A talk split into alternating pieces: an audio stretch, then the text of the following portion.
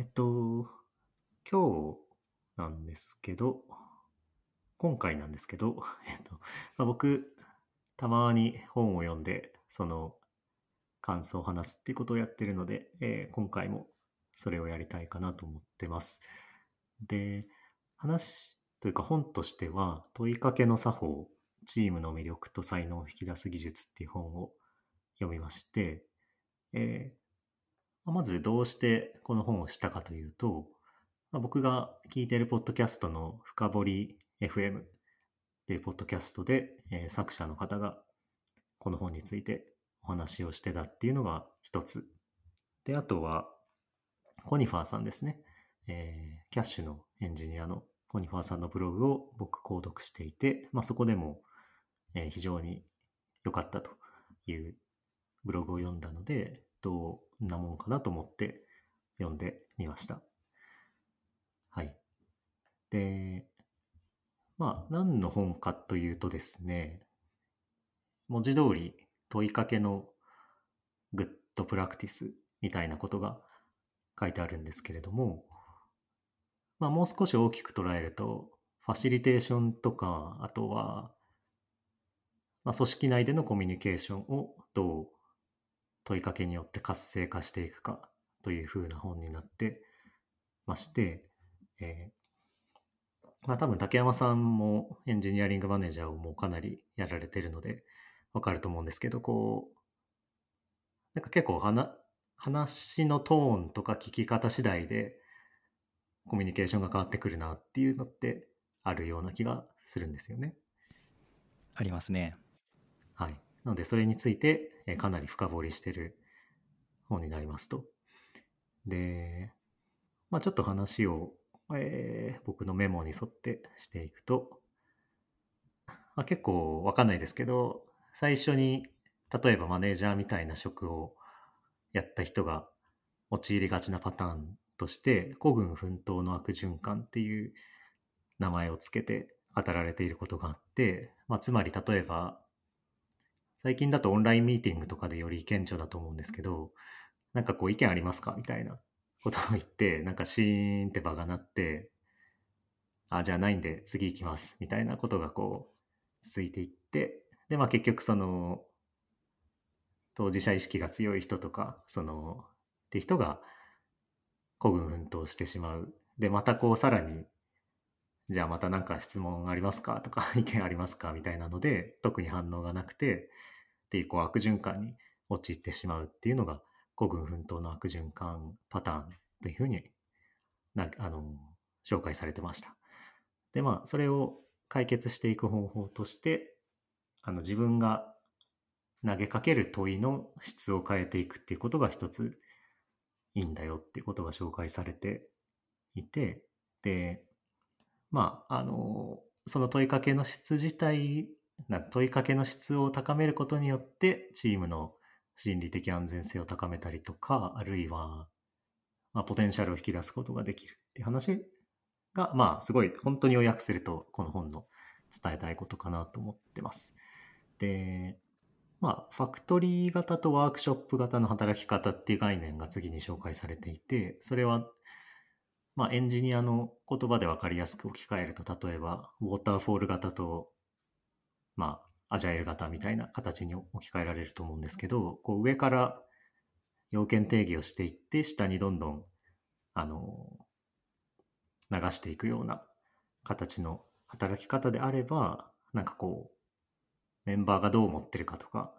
そういうボトムアップのアイディアとかって、まあ、必ずしも必要ではなかったし、そういう働き方もあるところにはあるよねっていう話はあるんですけど、まあ、逆にワークショップ型、多分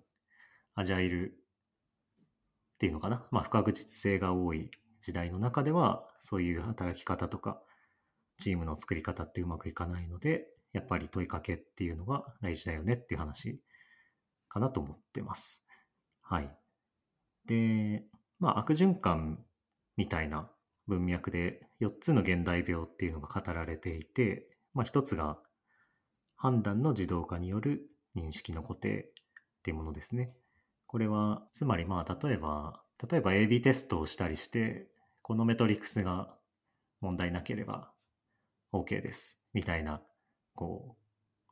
判断の自動化って結構あると思うんですけど、それをやることでなんかそこを深掘っていくようなことをしなくなるっていうのがまあ一つ問題として捉えられてたっていうのと、あとは関係性の固定化ですね。これは例えばなんか例で挙げられてたのは、そのマネージャーはメンバーのことをなんかあんまり提案しない人だと思っていて、でメンバーはマネージャーのことを、えー、あの人はあんまり聞く耳を持ってくれないので特に提案したりとかも最近はできないですみたいな、なんかお互いがお互いをこう一方的なイメージで固定化して捉えてしまっているので、まあそれも一つ問いかけが不足していることによって生じる問題だと思って、まあそういうふうに紹介されてましたと。で、衝動の枯渇、これはなんか一番耳が痛かったような気がするんですけど、例えば結構組織が大きくなってくると、なんかこういうこと本当はやりたいんだけど、まあ今の仕事の状況的には多分できないから言うのやめとくかみたいな、副業とかで頑張ろうみたいな、そういうのがまあ組織内の問題として衝動の枯渇というふうに書いてありました。で、目的の形骸化、まあこれもそうですね、なんというか、まあこの仕事なんでやってんだっけみたいな話は本当にすごいよく出てくると思うんですけど、そういうこともまあ、コミュニケーションの問題として挙げられてましたという感じですね。ちょっとね、今あの話す順番間違えたなと思ったんですけど、まあそういったものを解決するために問いかけの、えー、基本定石っていうのをよっつほどこの本だと紹介されていて、でいちばんが相手の個性を引き出しこだわりを尊重する、でにばんが適度に制約をかけ考えるきっかけを作る、さんばんが遊び心をくすぐり答えたくなる仕掛けを施す、よんばんが凝り固まった発想をほぐし意外な発見を誘うっていうところですね。なんかこのよっつのパターンって自分としては暗黙的になんとなく、ああ確かにこういうやり方すると良い気がするねっていうふうに頭の中になんとなくモヤモヤとはあったんですけど、まあそれをうまく整理してるというか明文化してるなあというふうに思っていて、例えばそうですね、人によってバックグラウンドって違うと思うので、例えばすごい大きい会社で働いてた人だったら、まあそこでの経験をもとに今の組織の状況ってどう思いますかとか、その相手のバックグラウンドに興味を持ちながら答えを引き出すみたいなのって、確率的になんかこれどうですかとか、これどういうなんか意見ありますかみたいな話しかけの問いよりは非常に良いかなっていうのが、多分相手の個性を引き出すっていうことだと思っていて、まあ、考えるそうですね、制約をかけるとかっていうのはもうその一部かもしれないですけど、であとは遊び心をくすぐり答えたくなる仕掛けを施すっていうのは、なんというか、まあ、文の中で本の中で紹介されてたのが、なんかいいアイディアありますかっていう問いかけの改善案として、えー、なんかこれは最悪みたいなものって多分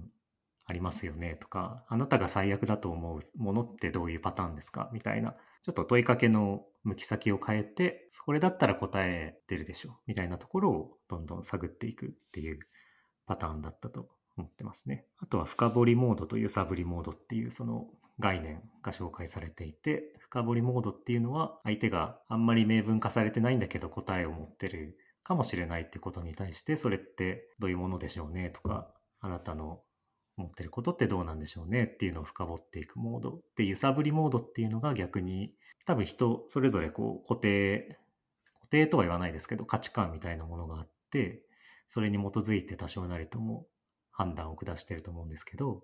まあ、そういうのをあえて揺さぶってみる。なので、まあ、例えばユーザビリティがすごい大事だと思っている人に対して、ユーザビリティって何なんでしょうねとか、例えばビジネスの観点から考えるとこれってどうなんでしょうねみたいな、あえてちょっと違う観点から問いをすることで、自分の中にある価値観みたいなものをちょっとあえて揺さぶってみるっていう揺さぶりモードっていうものが紹介されてました。まあ、その人にとってだったり、まあ、チームにとってもう当たり前になっているような事柄に対して、まあ、なんかある種ラジカルな質問を投げか、投げかけてみるとか、そういう感じですかね。うん、そうですね。まあ、今のユーザビリティの話とかまさにそうだったと思うんですけど、あとはなんだろうな、揺さぶり、揺さぶりっていうなんか言葉からイメージしたのは、なんかむしろあの逆張りした感じで、あの今までのあり方をなんか否定する方向でなんか仮定してなんか質問してみるとか、逆になんか今なんかこういう感じ大事にしてるけどこれって意味あるんだっけみたいな、まあでもそっか、その根源的なその、まあ、ラジカルな質問を投げかけるのとか、まあ、ある意味同じっちゃ同じか。うん、でも今の話もそうだと思いますね。なんかこの基本定石ってやつ、まあなんかどれもなんかあまり意外感はないというか、まあその個性って大事だよねとか、えー、っとまあ遊び心って大事だねみたいな、多分なんか誰しも納得できるところなんだけど、まあ確かにこれをちゃんと意識できて意識して話せてるかっていうと、まあ、なかなか難しいかもしれないですね。あ、本当に頭の中にはなんとなくあるんだけど、あんまり明文化されてなかったことをうまく明文化してくれた本だなというふうに僕は読んでいて思いました。まあそれを実践できてるかっていう話とはまた全然別だと思いますけど。なんかちなみにこう、あの竹山さんにちょっと聞いてみたかったことは、さっき僕最初にこうオンラインミーティングで結構なんかお通夜じゃないですけどシーンとしちゃうパターンってあるような気はしていて、なんかそういうのってあったりしますか、仕事の中で。うーん、まああるんじゃないですかね。まあなんか、うーん、なんですかね、まあなんか方針を、まあなんかその大きめのプロジェクトとかに関して、まあ、方針を決めようとするようなミーティングだったりとか、まあなんかその不確実性が大きかったりするので、まあそれに対して、まあなかなかあの意見を言うのに勇気があるような状況とかって、まあ、あったりしますよね。なんか今の話だと、そもそもミーティング中に全容を理解するのが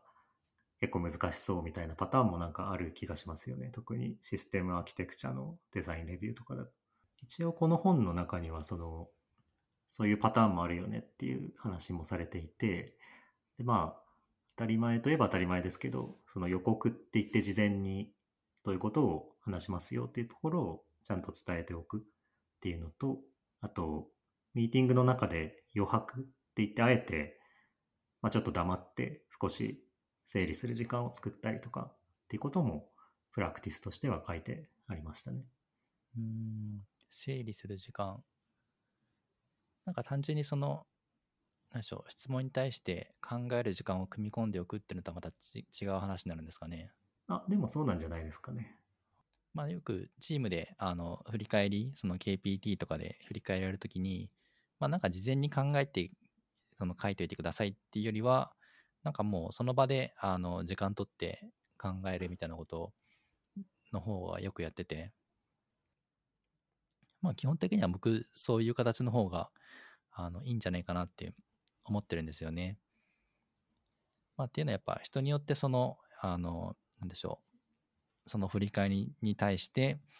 どれぐらいその気持ちを持っていてくれるかだったりとか、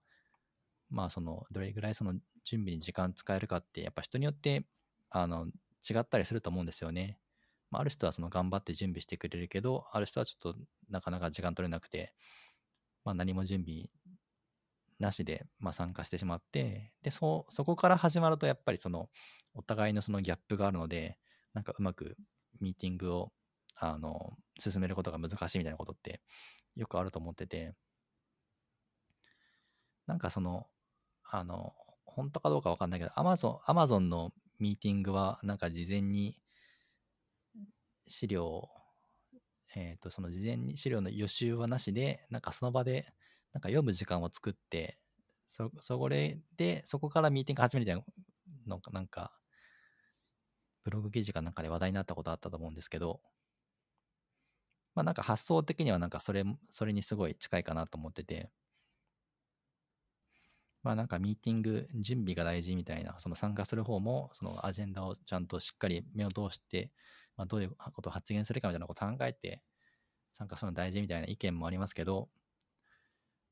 まあ何でしょう、その参加する側としてなんかそれぐらいの気持ちであのミーティングに臨むことはまあ全然いいことだと思うんですけど、まあ、なんか主催する側がなんか全員に対してそれを期待すると、まあ、基本的にはなんかそのどうしてもうまくいかないことが多いんじゃないかなっていう。まあ、なので、うんまあ、ちゃんとその考える時間を組み込んで、まあ、なるべくそのハードル低く参加できるようにとかは、まあ、うん、僕としてはよく考えるかもしれないですね。うん、そうですね。まさにそのことも本に書いてあって、あの主催側が参加者へのそのアテンションを十分にもらえていると思うと、それは往々にして間違いであるっていうことが書かれていたので、ミーティング中にそういう時間をしっかり確保するっていうことが一ついいプラクティスなのかなっていうふうに思いました。で、ちなみにあの最近同僚で元 Amazon の人がいるんですけど、結構そのパターンやってきますね。あの最初にじゅっぷんぐらい取って本読むっていう、本じゃないや、アジェンダ読むっていうパターンは や, やってること多いですね。じゃあその Amazon スタイルは実話だったんですかね。おそらくそうなんでしょうね。まあそうですね。そのミーティングをなんか主催してる時点で、その主催者が一番やっぱそのトピックに対して、まあなんか意識が高い、意識というか、まあ関心が高いっていうケースってやっぱすごい多いと思うんですよね。で、そのなんか、その、その中の使用抹殺のその、まあ細かい部分に関してはやっぱそれぞれのなんか分野のなんか専門家みたいな人がそれぞれ違ったりとかすると思うんですけど、なんかそこの前提をなんか間違えると、うん、まあなんかシーンってなったりするのはよくあるのかなっていう感じがしますね。そうですね。なんかあの逆に今ってこういかに盛り上げるかって話だったと思うんですけど、逆に盛り上がりすぎて収拾つかなくなるパターンってなんかあったりしますか？そうですね。まあその意見がその発散しまくる系の話ですかね。まあなんかよくちょっとミーティングとは違うかもしれないけど、なんか自転車置き場の議論みたいな、なんかどうでもいいどうでもいいことなんだけど、なんかみんななんか一過言あれみたいな感じの、うん、まあ例えばコ ー,、まあ、コーディングスタイルについてミーティングとか最近もずっとしてないけど、まあなんかそれぞれなんか好みとかあったりして、でなんか他の人が言ってことに対して、まあ、なんかそれに対してメリデメをなんか結構いろんな人がいろんな角度から説明できてしまうみたいな、なんかそういう時はなんか発散する一方でなかなかまとまんなかったりとかは、まあなんかよくある感じはしますね。そうね。バイクシェットの議論、もしくは結構意思決定、重要な意思決定するときにおいて割と両極端なあの意見の方がどっちもいる場合に決まらないなっていうパターンもなんか個人的にはたまにある気がしてて、でちょっと今ショーノートの最後の方にふと思いつい思い出したので貼ったんですけど、えー、ダキ フレームワークっていうのを何でしょう見かけたことがあって、えードライバー、アプルーバー、コントリビューターズ、インフォームドっていうよっつの頭文字で ダキ なんですけど、まあつまりプロジェクトのドライバーとそれを承認する人と、えー、そのプロジェクトに貢献する人と、あと周知されるべき人っていうところをフレームワーク化して、でまあそういう合意に至ることが難しそうなケースっていう場合の時に、まあ、最終的には、えーまあ、ドライバーもしくはアプルーバーなのかなってところが最終判断を下すっていうふうにフレーミングするフレームワークとして ダキ フレームワークっていうのを、まあ、見かけたことがあるので、本当に困ったらこの観点を持ち出すっていうのもたまにあるかなっていう感じですかね。このインフォームドに当たる人たちというのは、ミーティングには直接参加しない人たちになるんですかね。そうですね。わかりやすいので言うと、例えば開発側が変更を加えて、それをセールスチームにせ伝えておかないといけないとか、違う部署なんだけど知っておいた方がいいこととかっていうことだと思いますね。まあその人たちに最終的に伝えるんだっていうことを念頭にディスカッションするってことなのかな。そうですね、まあ、あと結構いろんな方面からこうフィードバックが来ると、最終的にアプローバルする人のてか意思決定する人の心理的負担がめちゃくちゃ大きくなったりとか、まあ、それによって意思決定できなくなってしまうっていうこともあるような気がしていて、そこを明確に定義するっていうことなのかなって思ってます。まあそうですね。そもそもミーティングの中にそのこと決められる人がいないと、うん、なんか話がフラフラしてそのパターンもありますね、うんうんまあ、ちゃんと誰が何について決められるのかっていうのをはっきりした上でやるっていうのは確かに大事ですね。まあ、ドライバー、僕のなんか周りではファシリテーターって呼ぶことが多いけど、それと同じような